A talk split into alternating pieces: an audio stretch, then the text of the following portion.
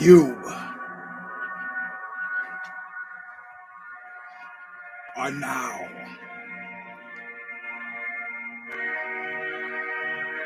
about to witness the awesome, uh, a crushing uh, might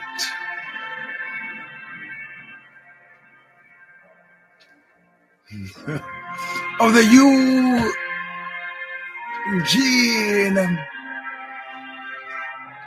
S. Robinson Show Stopper! The kid just fell asleep, so it's a quiet intro. Welcome, my friends, to a show that seemingly never ends. Two, two, six. Let's start again. Two, two, six. The Eugene S. Robinson Showstopper. I'm your host, Eugene S. Robinson. Let's move this a little closer. Let me organize stuff here, so that you guys don't have to see all my crap, except for the medals. All right, let me move the chair. Watch everything collapse. It's not working, right? All right, let me, let me try this. There we go. Less crap, more penis. I think we got it. Anyway, I'm your host, Eugene S. Robinson. This is two two six. Let's do this. Perfect. Well, you still see his crap over my shoulder. It doesn't matter. We got a good show. But let Bob Riley sing us in as he sung us in since two thousand seven. Stigmata, intro, all of nothing from the record Calling of the Just. Still available from Revelation Records from Huntington Beach, California, where they shoot your death in a nightclub, hit your car with a hammer, and run your mayor pro tem out of town. Listen, listen well. Well, I could not see so clear, but I'm taking a real good look at you. I'm taking a real good look at your face. Oh, being paid back in full, always nothing. Yeah, welcome, my friends. First of all, let me just start out the show with, would everyone here uh, uh, kindly step to the rear and let a winner lead the way. Yes, my hair is uncombed, but it doesn't need to be combed. I smashed, crushed, and destroyed the competition. I care, don't care this week. I'm not acting surprised. It's not like I haven't been there before. I just want to share that before we got into the commercials. Pinko, P I N K O, nine five zero one four at yahoo dot com. If you want to PayPal, Eugene Robinson twenty-eight. I believe that is Venmo or Cash App. Can't keep it straight. Uh, Planet Oxbow, all run together. If it's not Cash App, that's Venmo. Or the old-fashioned way, P O. Box one nine two seven one, Stanford, California, nine four three oh nine. Or through Patreon, patreon.com slash The Stomper. And I need to add all the shows in there before the end of the month because I didn't do it. We had no bookings for July because it was all about, look what you made me do, the Substack, which you're, if you're up on things, you've already gotten yours. You can subscribe for free to Look What You Made Me Do, the Substack, and uh, it comes to you in the mail, and you could have read uh, what the hell I've been up to. Okay, so that's usually, if you watch a show, you know. If you don't watch a show, you're either a Substack or maybe a show person. Sometimes you do both to your benefit. So I did take the week uh, uh, uh, uh, for uh, uh, for uh, uh, Care Don't Care, but let me back up a bit. Let me back up a bit because I'm going to share stuff with you that, uh, look, there is, uh, in my mind, suddenly nothing more worthless than um, uh, Facebook. First of all, let's just start there. Let's, let me put a period at the end of that sentence. Uh, if you're in a position that needs to sell stuff, it's very useful, which I still am, whether it's the books.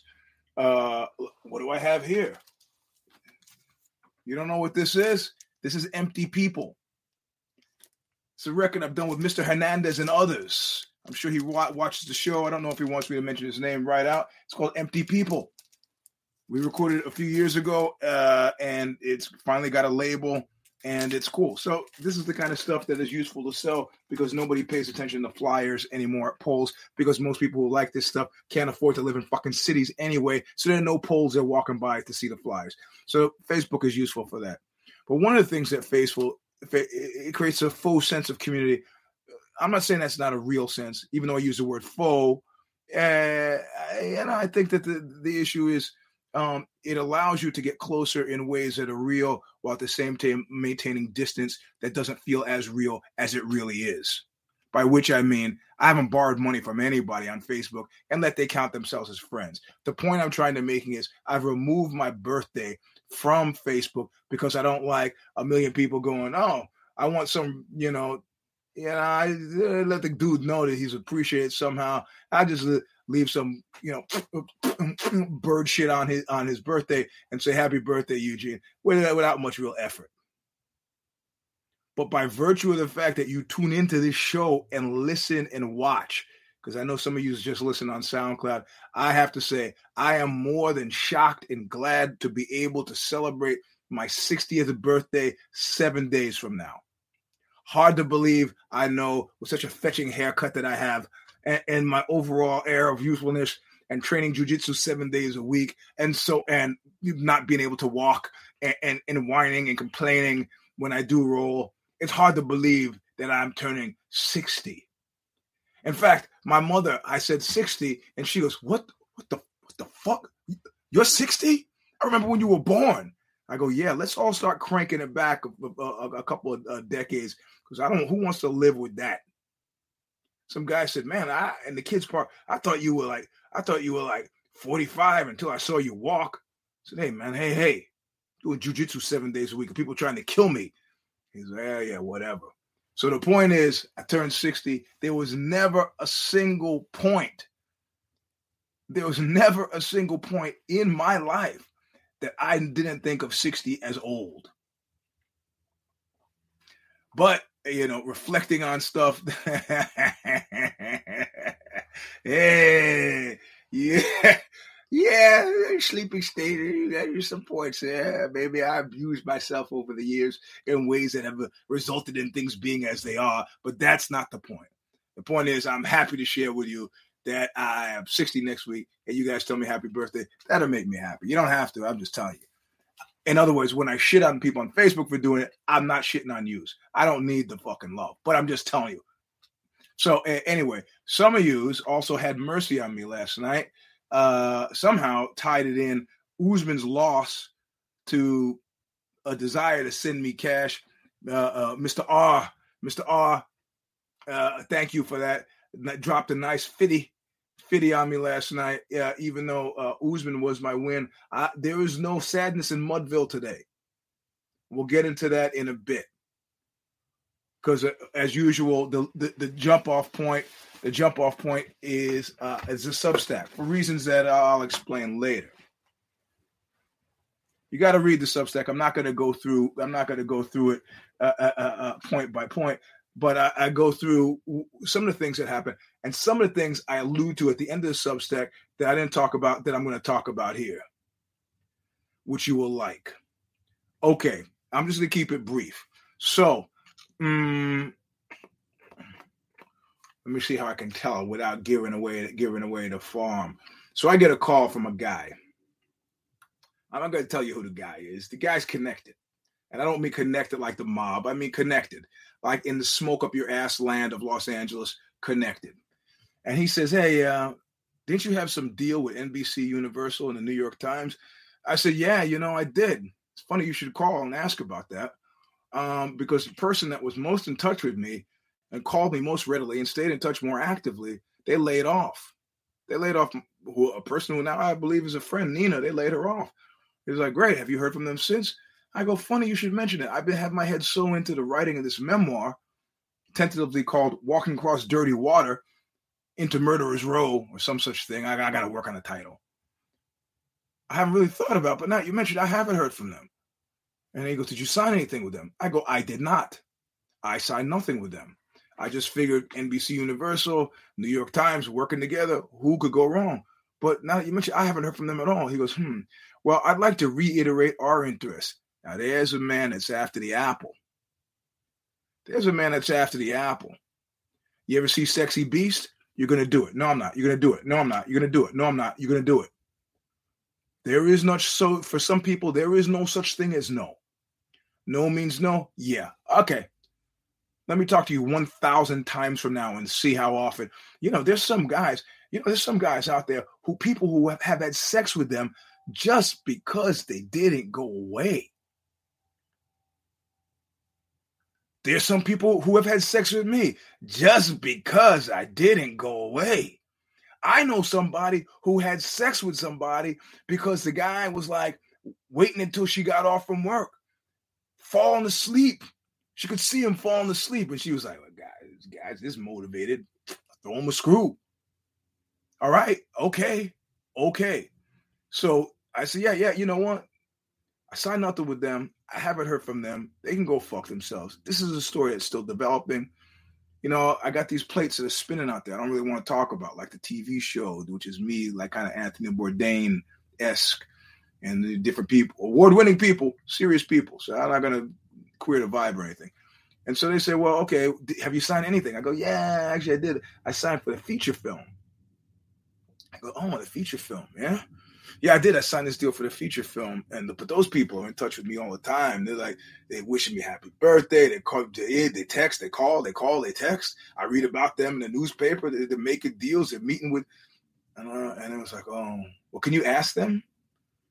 And I was like, yeah, I mean, I'll throw my business your way. You guys, they and they start listing the things that they've, you know, the things that they have put in action, that they've sold. And they were like winning, winning stuff. Most of their podcasts is a podcast company. And so I say, yeah, yeah, yeah, okay. So I go back to the wonderful film people. If they said, hey, Eugene, go fuck yourself. No, you signed something, you're going to stick to it. I'd have gone, you're right. I'm a man of my word. I signed something, stick to it. But they were like, this is interesting. Let's go to our people at Creative Artists. I say this to counter because Endeavor, uh, uh, who also owns the U F C, is a competitor.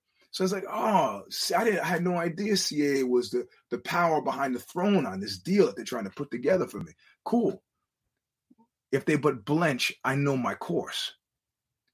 Well, it takes a few days, more than I like, but I get a text and it says, hey, C A A is into it. Creative Artist Agency is into it. So I hooked them up together. I, this just happened like minutes ago. So I hooked them up together and said, here you guys are, email, here you are. Let's make magic happen. I don't know. It's something I saw in a movie. It's a Hollywood people say, let's all jerk each other off until we blow loads. I mean, what? I don't know what they say in L A, but it's some version of that, right? Uh, um, So, so I, I, you know, I, I'm feeling pretty good about things. In fact, I'm thinking that's why I'm feeling good about things. And then I realize that's not why I'm feeling good about things. I'm feeling good about things because of what happened last night. And, and, and, and this is the power to elevate that we talk about when we talk about the darkness that has descended over the U F C. This is this is this is the the light. Uh, uh, you know, what is it? The, the expression, the uh, uh, hiding your, your light behind your, your, your light behind a bush. That's what we're alluding to. You know, you can't hide your light behind a bush. You can't, you know, deny a certain amount of greatness. And and if we ask for a why, could we? Last week we we're asking for a why, and we always ask for these whys, right? Like, you know, like why with Hitler? Like why? I mean, you know, hallucinatory anti-Semitism. Yeah, but but why? There's still there's still a why. I mean, clearly you knew these were human beings. Clearly, you know, whatever kind of crazy, I, I, oh, lizard people. Okay, they might be lizard people, but right now they have hands and arms and legs and they're walking around. Uh, yeah, hide your light behind a bushel. Yeah, so... um. You got to, what, how do you, and so I, I start to figure out the bald one. What keeps the bald one there is not money, power, fame. These are all nice, access to Brazilian hookers. These are all nice. But what fundamentally keeps him there is the ability to do which he cannot, is the ability to affect and positively besmirch that which he cannot generate. The kind of purity that comes from a moment like last night. And he might try to piggyback on it and say, it is because of me and my efforts, my sole efforts, that you were able to experience this, this purity. But it had nothing to do with you, bro. It had nothing to do with you. It's when I became a football fan. I was a football fan before, and I'm sitting in some bar, and I look up, and I have to say it was Terrell Owens. Well, generally, I didn't have any time for it. I didn't know. I still don't know anything about football. But I look up, and he did something on the – I'm sitting in the bar drinking, and I look up. It's on the T V. I'm just hanging out with somebody or another. And I look up – actually, I think I was hanging out with my ex-wife. And I look up, and uh, he did something amazing. He did something so amazing that I stopped what I was doing and, and looked up and acknowledged that that was the most phenomenal thing I'd ever seen. Most phenomenal thing I had ever seen. Um. So I, I didn't become a fan, but I recognize it through all that stuff, through all of that bullshit, through all of that bullshit. I managed to get to touch the platonic triad of true, beautiful, and good. I was there. And last night, that's where I was. I knew all the stuff, all the stuff that Luke Cockhold had said the week before that had got my attention, that made me desperately try to change my pick to him for no other reason but to support his efforts. I've been saying that for years, talking to guys I know who fought for the U F C, who've said, uh, U F C, who've said, it's like having the worst girlfriend in the world. Guys who have worked in competing organizations go, we tried to be the anti-U F C. How? Just by being nice to people.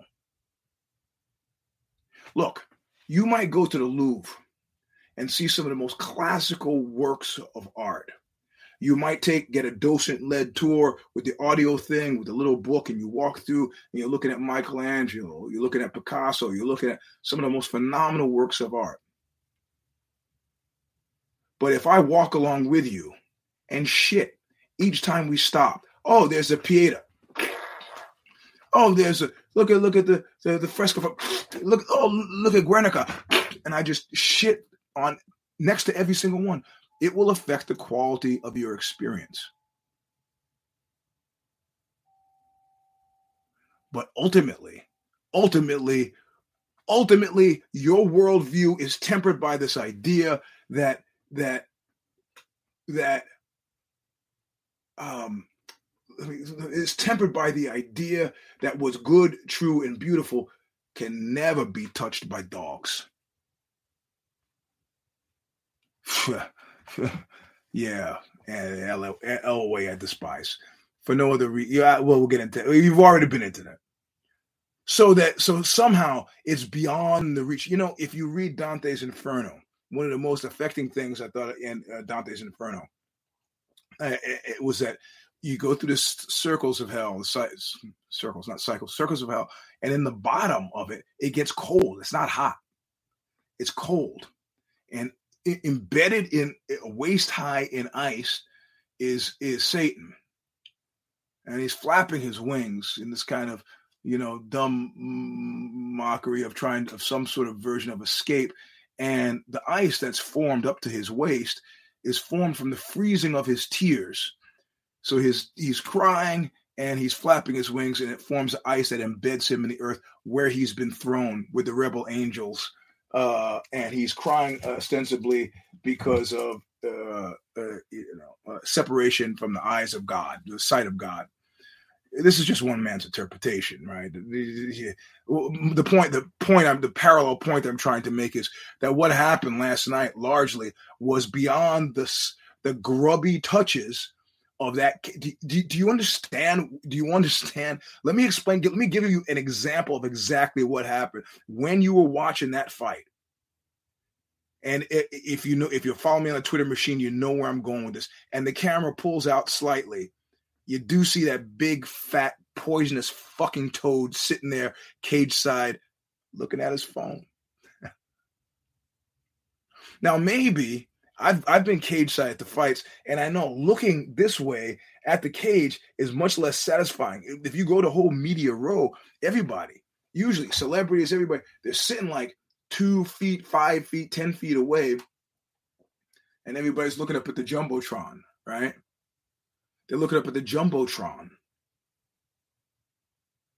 So maybe there's a possibility that the bald one is looking at the fight on his phone. Or maybe he was watching boxing. Or maybe he was texting Brazilian hookers. I don't know. But let me tell you something. Let me read the story of my friend Andre, um, uh, award-winning guy, Emmy, Emmy, Emmy-winning actor Andre Brower, who went to see uh, who went to see uh, Ben Vereen. He didn't like Ben Vereen. He was not enjoying the show, given the, the his seat, because he expected to like Ben Vereen. It was two rows off the stage and was center stage, and he's just sitting there thinking, "Man, I'm not so into this."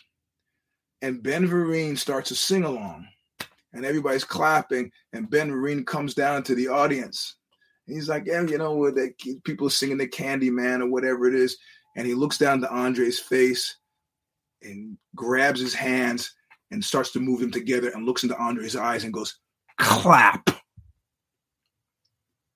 You've heard Charlie Murphy talking about attacking that football player who was paralyzed from the neck down because he's sitting at Andre, uh, he's sitting at uh, Eddie Murphy's show, just trying to blanketize it, wet blanketize it. A hater.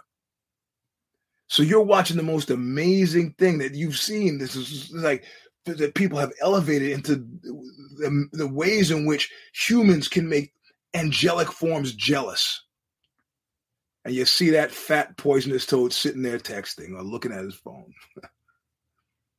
In a lot of ways, this is like an analog for, like, you know, kids with absent fathers who are like doing everything to be noticed by dad. Hey, somebody just did a funny meme where, you know, when you want your coach to notice you, and every time your coach notices you, you're getting smashed, and you look away, you do something fantastic, and the coach looks back, you're getting smashed again. So it's like, ah, you got to just kill the guy you're rolling with. So there, look what you made me do. And the best thing about the, listen, this story goes deep, and I don't even talk about this in the, in the, in the, in, I talk about it on Care Don't Care a little bit. I don't talk about it in, in the Substack because I hadn't even thought of it. But when I was in, in Birmingham, England, uh, with Bunuel, uh, we stayed in this hotel near the venue. Uh, you know, in Europe, they, it's, it's civilized to give hotels for bands. And as I, they give you lunch when you show up, dinner, and breakfast the next day. So the hotel has breakfast, and it was great. The sh- the, at the night before, it was like a fifty-something dance party. I was like, I went in. I was like, I was about to go, look at all these fifty. It's, uh, ooh, I fit in. So next morning, I go to breakfast, and there's this, um, he looked Indian to me, but he was actually uh, Caribbean, he said. Um, not Indian Caribbean, but he was like from... Uh, Trinidad, uh, some cat, light skin. I would have. If you saw him in the street, you would say. If you saw him in the street in, in California, you would go Mexican guy. You saw him in the street in New York, would go, well, maybe he's a Trinidadian, whatever. And so, go guy says to me, he says, uh, uh, "Hey man, you in the sport?" I go, "Yeah, why?" He goes, "You look like it." Which sport? I go, oh, "The only sport I'm into is M M A." He goes, "Ah!" Guy starts talking to me. He's he's a martial artist. Lifelong martial arts, trains M M A. He, and where does he train? Leon Edwards uh, uh, gym in Birmingham. And I was like, yeah. And he goes, here's my here's my cousin or my niece. She trains there. Shows me a picture of her niece with Edwards. And he goes, I think Edwards is going to. And I was like, get out of your fucking out of your mind. What are you talking about with that? He's not winning shit. Because it was a bad look. You know, that self-effacing thing with the... Uh, with, uh, you know, the Brits. I mean, we haven't seen it with Darren Till or Bisping, but in general, especially Caribbean transplants, very polite, you know, nice. And I mean, why do you think he got caught with a three-piece and a soda? Why do you think he didn't expect that? You, you do realize, like, the first ten years of my fighting life from, the, like, the age of fifteen to twenty-five, you know how many times I got punched up? I'm jawing with somebody and they walk back, and I think, oh, he just wants to continue the argument but doesn't want to have to holler. It took me until I was about twenty-five to realize, yo, dude's walking back, start swinging. He's not coming back to congratulate you on your cravat. So he's just there. He says something that Masvidal, you know, who he perceives as trying to jump the line justifiably, and gets popped, and then he becomes a figure of fun. He becomes a figure of fun. And they're trying to explain it in the press today. If you've read, well, he doesn't talk a lot. It got, that has nothing to do with that. He, he was not in charge of the narrative. And if you think the big fat poison is told was going to help, he's not. He's got nothing benefit to help. My benefit is to run to the nice, shiny, bright, good things and shit on them. So he was, and if you remember Eve Edwards, or uh, was, who was doing the one of the comment, guest commentary guys, Uh, uh, Din Thomas maybe, or even, I can't remember. I think it was Din Thomas. And they said, oh, yeah. So you notice he didn't look at his corner when he went back. That guy's that guy is racked, riven with shame at his performance. And he was on his way to losing that fight. But let's call it, let's call it the Teixeira pa- paradox. Yeah, Din. And let's call it the Teixeira paradox, because I'm sitting there and I'm thinking about the Teixeira paradox in that in that in that last round, that fifth round. Clearly, he uh, who's been lost the first one, two, three, four, and I was like, and just as somebody says, Bisping says he could he could coast, and I go, well, a different day. And then and then uh, uh, Hojo Gain, who looked like a member of the N A C, goes, oh, but he won't. Well, there's coasting and there's coasting. You know, when I when I'm rolling ju- jujitsu with people sometimes, and they go, Eugene, why do you do that stupid shit? Like, you know, if you're gonna pop up to knee on belly, you know, you put your, your thumb in the throat instead of just, you know, holding down the shoulder. Why do you when you do shit like that? And I just look at it, you and go, I want the guy to know where he is, which comes from the fight book, where that guy was, you know, his his sergeant in the San Francisco jail system was really pissed off. He just watched him walk this guy to his cell. He goes, what are you pissed off for? He goes, you walk that guy down that hall. You walk anybody down that hall who's not wearing a badge. You let him know where he is.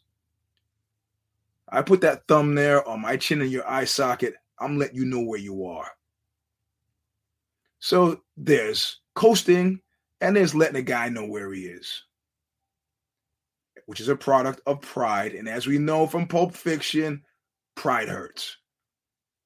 And what's best about this win, you didn't ever hear anybody say it was a fluke, he got lucky, he got in there, you can never. He'd been trying that that the whole fight.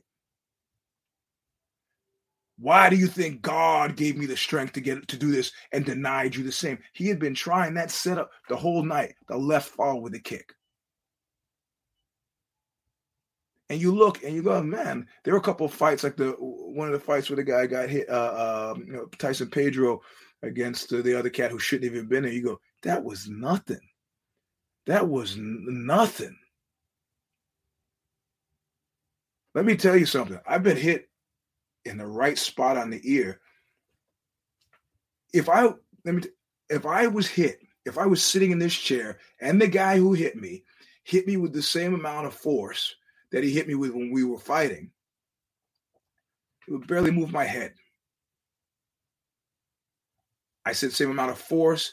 I didn't say the same spot. Dude hit me in the same spot and everything. If he hit me in the same spot, it, what happened now would happen what happened last time. Everything got swirly. It wasn't a lot of pressure. It was the right spot. Boom. I was like, I'm on, okay, I'm on the ground. Come on. I try to go tie up your legs. I'm not standing up again because I can't. I cannot. So, you know, in that, in that, the, the, the Teixeira paradox, that last sixty seconds where dude could have backed up, he could have showboated, could have done some flips, some splits, could have twerked, could have done anything. Yeah. And not only that, uh, Holly and, and, uh, and uh, uh, Honda. Honda Housey.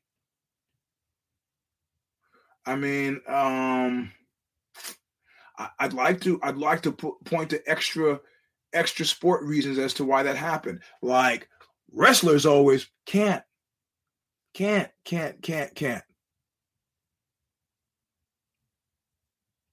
Got to respect this stuff.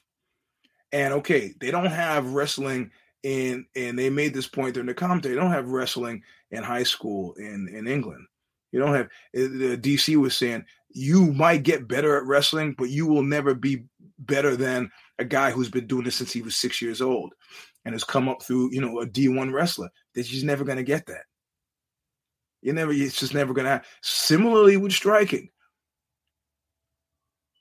Okay, you know, you got a tough guy. You could punch a tough guy a couple different ways and nothing's going to happen. Similarly with striking, that shit's magic and magical. Like uh, uh, uh, P D Uh, Welsh said, I interviewed for the Fight Book, to just electrocute somebody.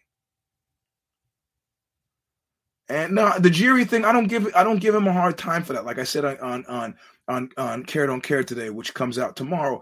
Um, he he he said that he would go up to fight here because look, the Baldwin comes out and says, "What I hate," the boss man says, "What I hate the most is fighters who don't take fights because they don't want to fight somebody."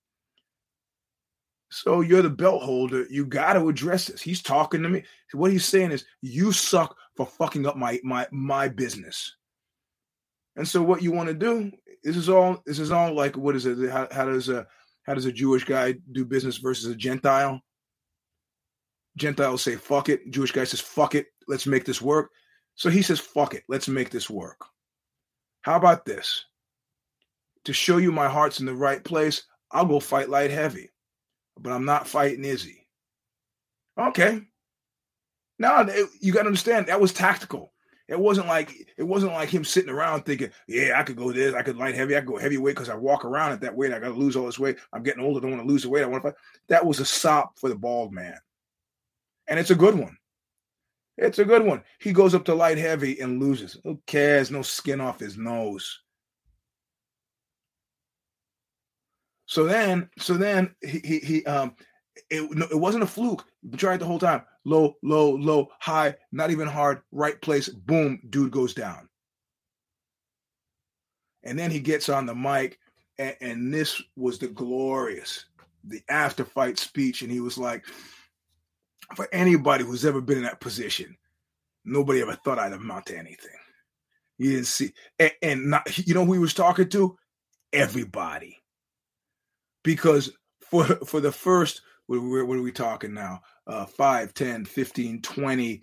Uh, uh, for the first twenty-four minutes of that fight, none of you thought I had a fucking chance. Huh? You of little faith, you pieces of shit, look at me now. I started thinking of uh, Black Flag, My War, uh, side two.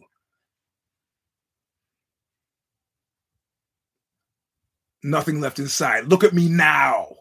Huh? Now, the world's his oyster. And, you know, suddenly, uh, uh, uh, uh, Masvidal's in there, as well he should be. Get in there. But uh, the bald one, of course, wanting to shit on everything, says an immediate rematch. Yeah, all that shit, the, the call with the mother, me thinking about the guy at the hotel whose niece is there training with the guy, and video from his school in Birmingham, which I was almost going to wander by, but I, I, I had I had to, uh, I had to, yeah, the first round, yeah, um, I had uh, I had to leave, so I couldn't get over to his school. That was glorious. So listen, the Baldwin, in an effort to shit next to the Pieta, what does he do? Says so there ought to be an immediate rematch. Uh, an immediate rematch, I guess. I guess. But what should really happen is, I, I don't. I don't even want to say should, because he fights the trilogy with Usman, and I don't believe he would win. So it's two to one, and now he's a man lost in the wilderness, and so he turns around from the executive level position that he's now in, and he faces the rest of the field. Which would include, you know, if he fights Masvidal now and loses to Masvidal, then you lose any interest at all in the trilogy, maybe. So maybe it makes a lot of sense, but I don't trust that the Baldwin will make any choice that doesn't involve shit and greatness. You know, that that is the aspect by which he rubs his balls over everything that's good, pure, and true. Because there's none of that in in in, in him, right? So, um, yeah, yeah, yeah. There's, I mean, there are a lot of ways to go with this. There are a lot of ways to go with this. Crappington is playing another card. Crappington is like, I have injuries sustained from this fight with uh, Masvidal. He has uh, um, he has no interest in fighting Masvidal again. That doesn't make any sense for him. But as these tables get shifted on the on the Titanic, uh, he might he might ultimately end up with a good seat. So it makes sense to keep playing. Oh, I got the neck, the jaw, my watch, my neck, the jaw, my watch, the neck, the jaw. Okay, fine. You sit out. So you know, Usman. What what could Usman do to to to better? I you know, I, who knows. I mean, he, he work on his jiu-jitsu, a little bit of stand-up, do it as he as he would. I mean, the onus of, of of the onus of improving over the next few months before the before the rematch sits squarely on, on Edwards' shoulder. Yes, he had planned that, but you know, like I said, open the door into your into your wheelhouse, not any more than you have to, but that's already been opened. If you don't think they're going to start training for that shit in the next, as soon as he gets back in the gym, you're wrong. So unless you come up, unless you watch enough film and come up with something magical about Usman, you're done. You're done, done, done, done, done, done. You fight Masvidal, maybe his legal troubles are over then.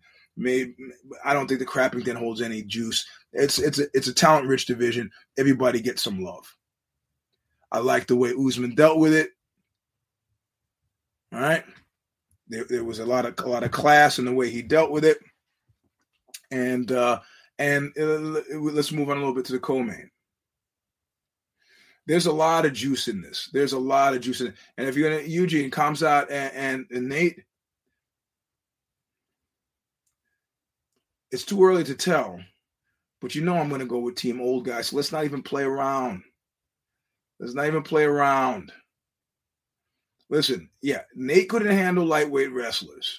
Correct. Um, but Nate's striking is, is aces in the hole or striking in jiu-jitsu.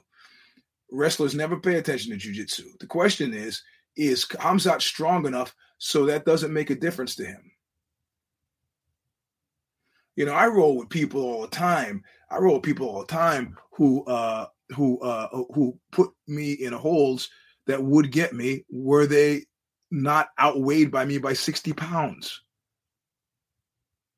Alternatively, if I am that much stronger than them, I just put two fingers in. If it's gi, I just put two fingers in, and I look at them and start talking and saying, like, what are you trying to do? Oh, here, oh, the fingers are bothering you. Well, let me take one out. I'll leave that one in the gi.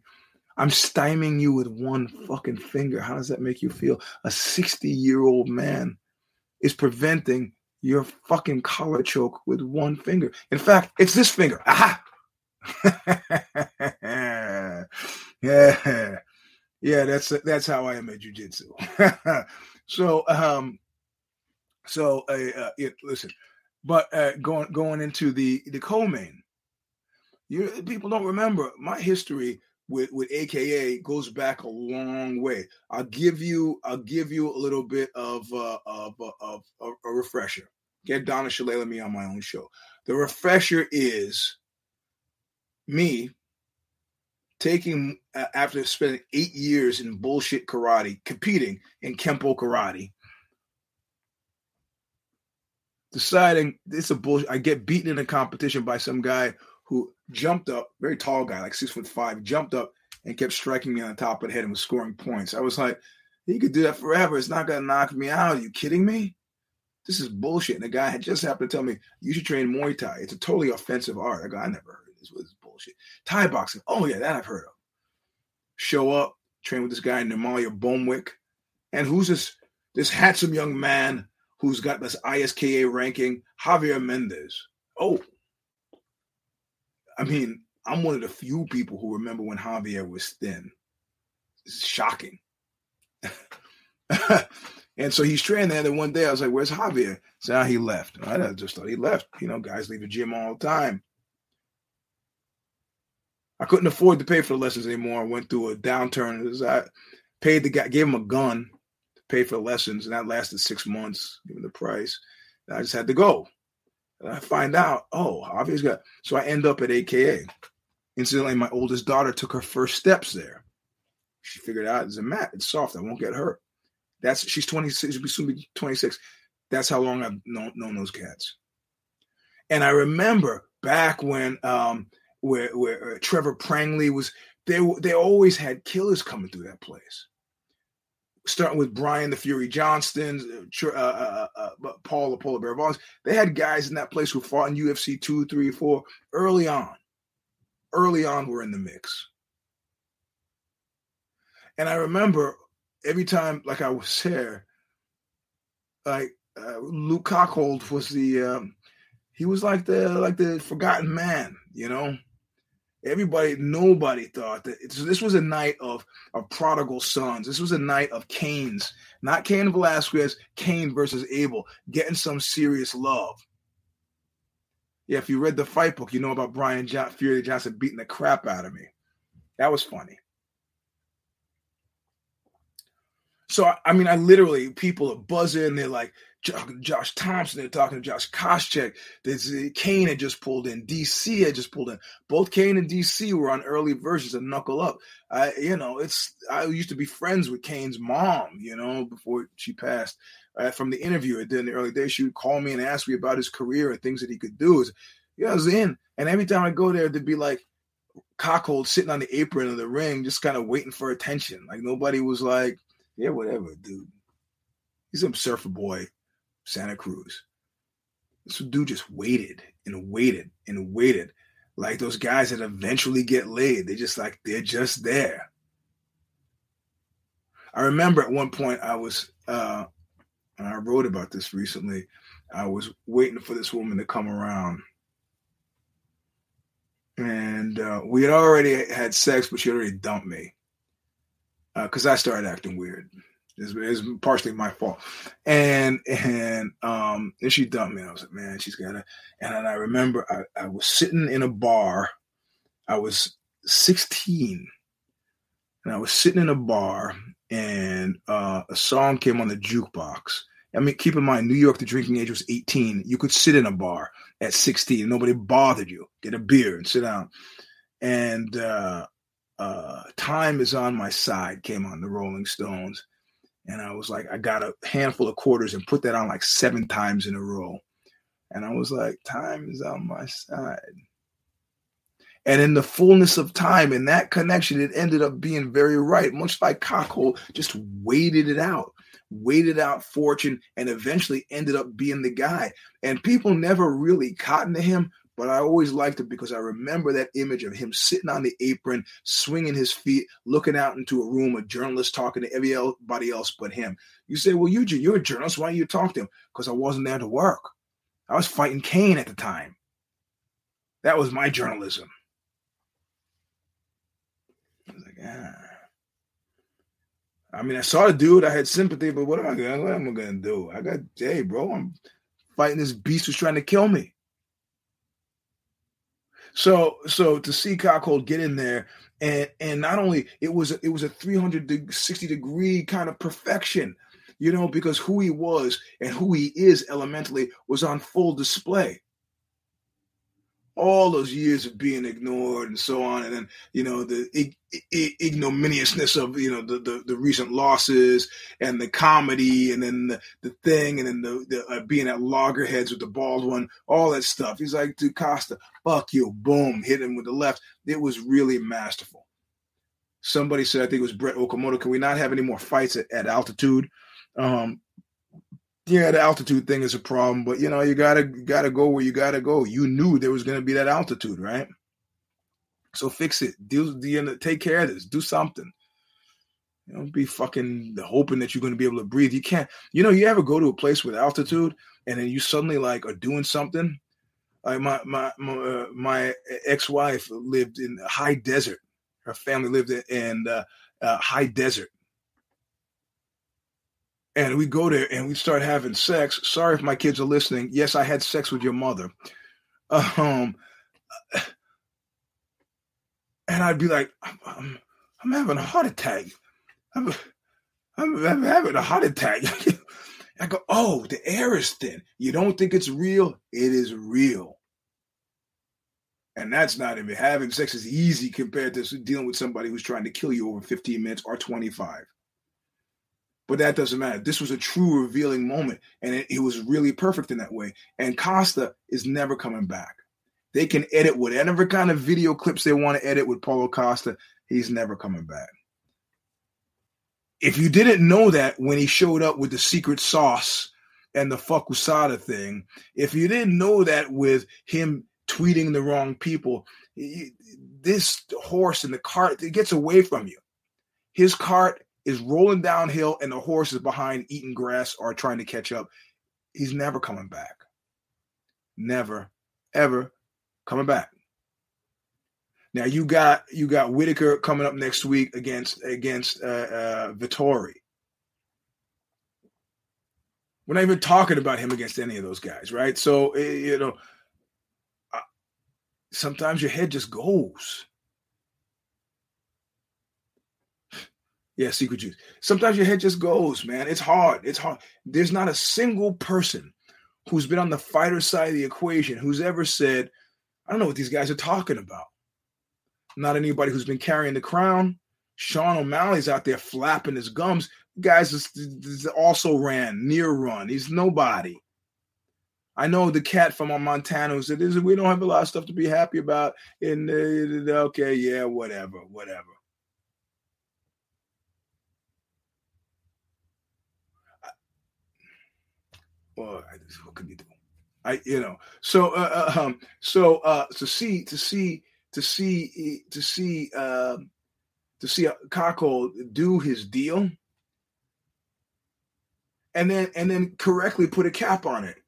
He's like, yeah, I'm sorry, I want this to be better, you know, I want to leave in a different way. But I mean, fundamentally he was just going, this doesn't meet my emotional needs anymore. Which is what all of us have been saying. You don't put together that Johnny Boney Joni fight. You don't give us You don't intimate that we're going to have continued access to the beautiful, the true, the good. You're not going to be shitting by the Pieta or Guernica anymore. We're going to be, you're going to be shitting by a Leroy Neiman, and you want me to stay around for that? Look, I like Neiman, but I'm not standing there smelling your shit and looking at a Neiman. I'm not. And I did. The reason I won is picking uh, uh, Merab uh, Denevashafafafili over Jose Aldo, which I hated doing. But something so, the, something about his, the Sarah Longo connection and Aljamain Sterling, that got me, that again, made turn my head around about it. But uh, I think, again, it was Brett Okamoto was saying, nobody won from that fight. You have fundamentally made life more difficult for the, your legendary sports star, Jose Aldo. Did you hear people when he came in? That's what you squ- that's what you squandered and gambled away for Merab, who's got what kind of upside? As much as he tried to rally the audience and the crowd, what? You think that type of... Okay, McKinney did that recently, but McKinney is mixing that up with submission attempts. What did you get for that? I got first place for that, for that pick alone. But that doesn't give me any joy in Mudville. And typically, who's sitting behind something like that? You think we could blame Sean Shelby, also known as Keith. We could blame we could we we we, we could blame we, we could blame him, or we could ba- blame the big fat black bald poisonous toad who stink permeates uh, uh, uh, uh, this, this uh, uh, uh, yeah, yeah, I don't fuck care. All of these doings. Listen, I know you might think I'm overreacting, but I guarantee you there's nobody within the sound of my voice right now who doesn't understand and feel to their core that somehow the sport would be better off without the bald one. We don't have any real corollaries to measure it to. Is boxing better or worse without a, a Don King? oh, you mentioned Don King. Everybody thinks Thriller in Manila and then Only in America and a larger-than-life personality. So that we are, it, it, promotion-wise, we are in the Larry Holmes age of things, where you got a handful of promoters, you know, is Oscar De La Hoya, you give a shit about him. Is he the showman? I mean, we're the same place where, as a nation, presidentially speaking, the Larry Holmes era. Yeah, yeah, I know. You like Joe, I, whatever, you know, coming after Trump. Uh, like the man or not, who I did not like the man, never liked him. His shtick in New York, it was always was, my first encounter was him not letting black people live in Starrett, Starrett, one of his developments. I was like Starrett City.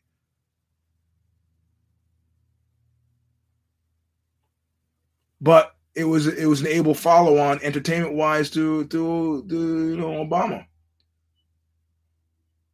We understand and appreciate things based on their entertainment value. That's our medium of exchange with the world. What we eat, what we dress, what we wear, what we listen to, all media. We're in the la- so boxing when the, is in the Larry Holmes era. Nobody gives a fuck about Bob Arum. We know the name and coked up uh, Oscar De La Hoya. He could try to generate headlines, but it's not. We don't have it. Don King was a showman, stomping people to death or not. Was a showman. Could drive interest in the sport. I don't know anybody whose interest in M M A is driven by the bald one. I don't know people that knew. But like we said last week, the end game for, for, for Mister Shit by the Pieta is not M M A. Clearly he wants, with the Endeavor connection and the connection to Ari Emanuel, yeah, he, he'd like to shit on movies too. Because you shit on movies, you can shit on a lot of things. If the if the movie's adapted from a book, you could fundamentally shit on the book. You could shit on the screenplay from the book. You could sc- shit on the screenplay writer. And if you're like from the Harvey Weinstein School of, you could shit on the actors and actresses in the movie as well. The stink of your shit would permeate the globe.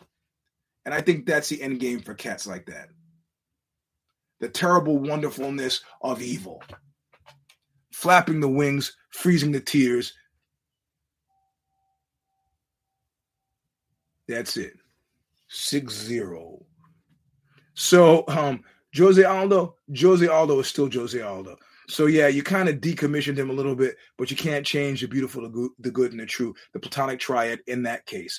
So we had a trio, a troika of greatness at the end that had nothing to do with the cat, who was sitting as close as humanly possible to the fucking scene of the action. And what he was saying is, I'm looking at my phone. Bing! For those of you on SoundCloud, I just flipped a double bird. Bing! There you go. Fuck you. Oh, you're excited by this? You guys who paid eighty dollars at home, uh, uh, watching it on the janky fucking feed, goes out every ten seconds. Or, you know, you're sitting at the fight, you paid a few months' wages to get a close-up seat so you could sit next to Anthony Kiedis. Risk COVID. Fuck you, I'm watching the boxing match.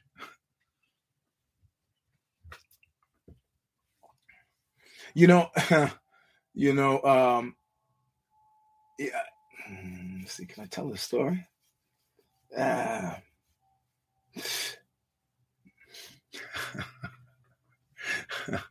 uh, yeah, I'll tell, I'll, I'll tell you a story. Uh, it's, uh, you're used to outre sex stories on this show anyway. It's not going to damage your hearing. Well, I, I only really paused because somebody who was paying attention to me in a professional capacity go, oh, I Googled you. I go, yeah, whatever. And I saw your show. I go, oh, oh. But if you're going to get fifty-five minutes in and, and uh, anyway, uh, back when I was doing Skull Game, the porno, the porn, the, the porno Yelp site, it was, or it was like a cross between Yelp and The Onion, marginally existed to review porn for the interested parties, but at the same time, we decided to have fun with it and made it a comedy site. And at one point, I was reviewing, um, I was reviewing this porn, and typically, you know, I know it sounds like a lot of fun. It was absolute misery. It was absolute misery to do it. And I'd already ducked the chance to do it with a Hustler Erotic Video Guide. They needed an editor-in-chief. Didn't do it, sidestepped it. So I would, you know, I would start the video, you know, reduce the screen, put it in the corner so I could do everything else. And then I even, and anytime the video got my attention, then I would go, oh, it was a successful video. Somehow I'd, you know, I'd cue into why it was that I was suddenly paying attention instead of typing else, what else I was typing, right? So there's this one, I'm typing and I'm doing a review and do, putting the page together and doing all this stuff. Mac Avenue Skull Game was the full name. skull game dot com was a short name. And I'm, you know, and I start to look at this scene. And it, the, the, you know, now we have these, now the deal is like, oh, my stepmom, this whole weird familial incest thing that they, people got stuck in, in the couch. How many, you ever, I had a cat get stuck in the couch. She got stuck in the dishwasher. She got stuck under, the people are getting stuck in things that they have no, in never duplicated in nature. You never get stuck in these things, but this is what the piece was. And so this, the trend back then, apparently, as I'm watching this thing, is this guy is like doing all this stuff to get down with this woman, and she's completely bored, right? She's bored. And she's like, yeah, whatever. And so, yeah, he starts having sex with her, and and she's just like, yeah, whatever. And I, now instead of typing, like I'm cued in. And then I started to remember I, I was having sex with this woman, and she was like reading a book.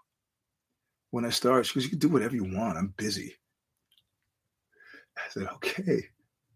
And it was great. It had the frisson of a, of a, it was a kind of a weirdly erotic, you know, because what she was like saying is like, there's nothing that you're going to do. It's going to be more interesting than what I'm doing now. So keep trying, little boy. And so it was great to, to strive for that moment where she's got to drop the book, right? Because it's all too much, right? So, and that's what happened in the video that I was watching. I was like, oh man, this is a great video. So I wrote a good review for it. So, but the bald one, that's not his end game. He's sitting there watching the fight like, I'm going to shit on this just because I can. But what does that tell you about what you're watching? Technology is such that you don't have to watch any of that stuff live. Even if you place bets, you don't have to watch it live. Or alternatively, if you want to watch it live, you, you certainly have, you could have a bank of T V set there. So what, you don't want everybody behind you to also watch. You don't want to D V R it. I don't know what the technology, I'm not so strong in technology things, whatever. You have, or how about sitting in a sky booth with, you know, you look at the fight, okay, no, you do a cutaway to me in the sky. Oh, does that make you seem like not a man of the people? Oh, great. I, because I, I feel like you're a totally man of the people by not paying attention to the fight that I'm desperately paying attention to. You know what kind of conniptions I have to go through to watch the fight?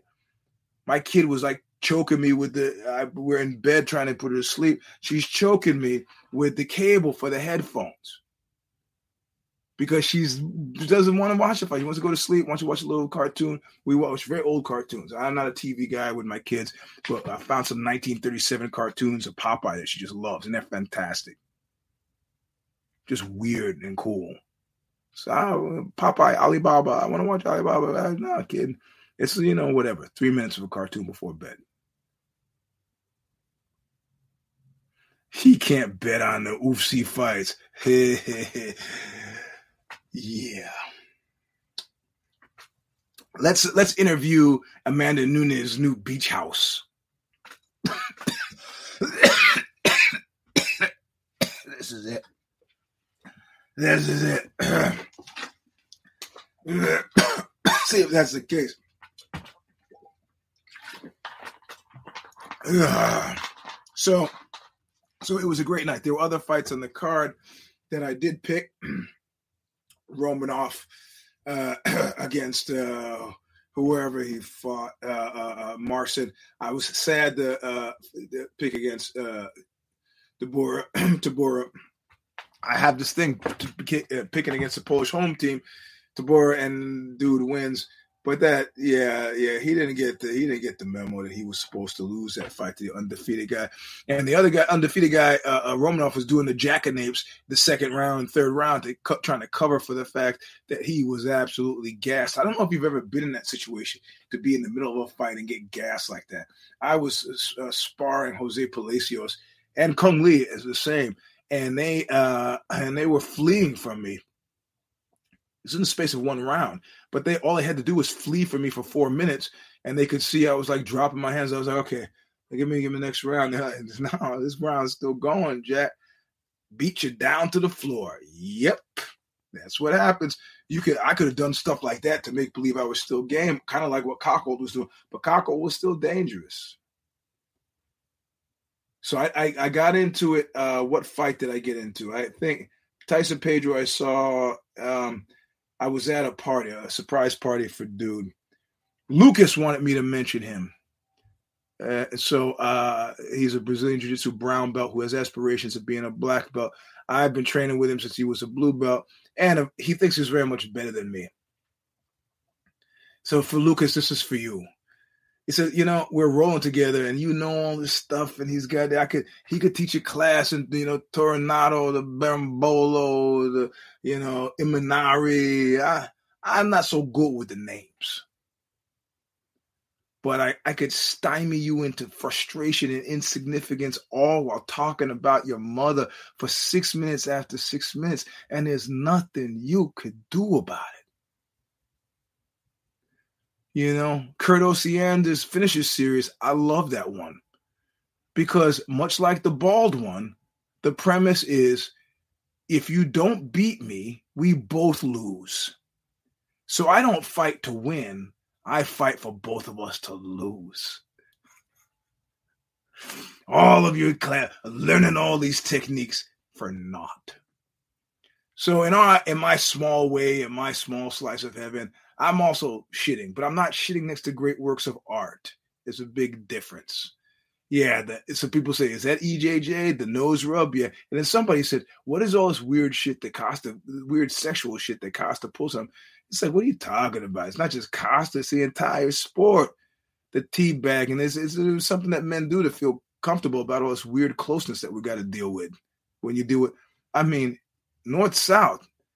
One of those heavy heavyweight, I think it was Tabora and the Romanoff. At one point, the guy was north-south. That's not fun, to be on the bottom and north-south. Listen, let me tell you something. Uh, I can't, can't tell this story. This, again, another outre sex story. If you ain't got kids in the room, get them out. You, you ever tried to be in a, a, a threesome situation in which there's a, a D P going on? Do the acronym, figure it out yourself. Right? One dude's got to be on the bottom. This is a fucked up place to be. The woman is on top of him, okay?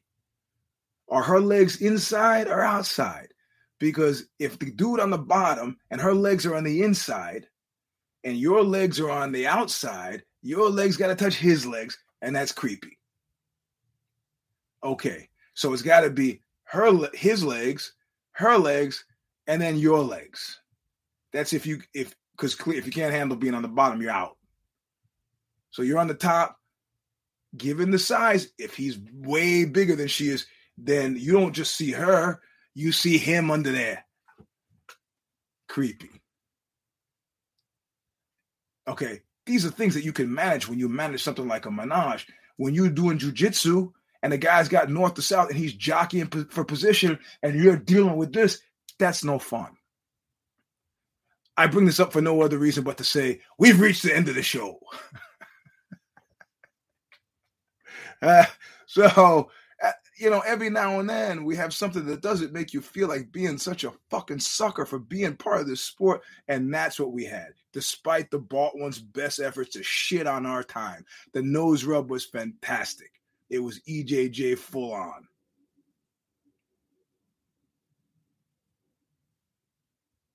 But Monday afternoon, Care Don't Care goes live. Check it out. Tuesday uh, Tuesday night, if the shoes fit, Kid Nate is back. But Kid Nate, Alexi, me. Uh, if I get my shit together, we'll get it before Wednesday, the Vernon Reed piece. on Wong Duty. Uh, if you follow me on the at on the Twitter machine at Eugene S. Robinson, I will tweet it out. You can read it. Mike Patton is still on the charge, as is Sophia Chang, the woman who signed O D B and the Wu-Tang Clan. Just wrote a book called The Baddest Bitch in the Room. These are in the top top five on, on Wong Duty. So keep reading. Well, we, we care, don't care. It's also, it looks back, but it looks forward to two weeks from now. So I'm not sure if they're going to do it tomorrow. They're going to wait a week. I am unsure. That's Steph's call. Try not to die. Next weekend, we got a weekend off. So, hey, you know what? You know what? Enjoy yourselves. Who, who, who said that? What was that? Uh, it's an Eddie Murphy skit. Oh, when he's imitating his father, his or his stepfather. So, uh, uh, anyway. Uh, that's the show. This is two, a two, six of the Eugene S. Robinson Show Stomper. Try not to die between this week and last. Read the Substack. Make others read it too. And uh, and let's keep this high going as long as we can. I'm going to try to keep it going through next Sunday because that was superlative this past weekend, despite the the bald one's fat poison toad that he is attempts to ruin it. We'll see you soon. The kid is still sleeping. Look what you made me do!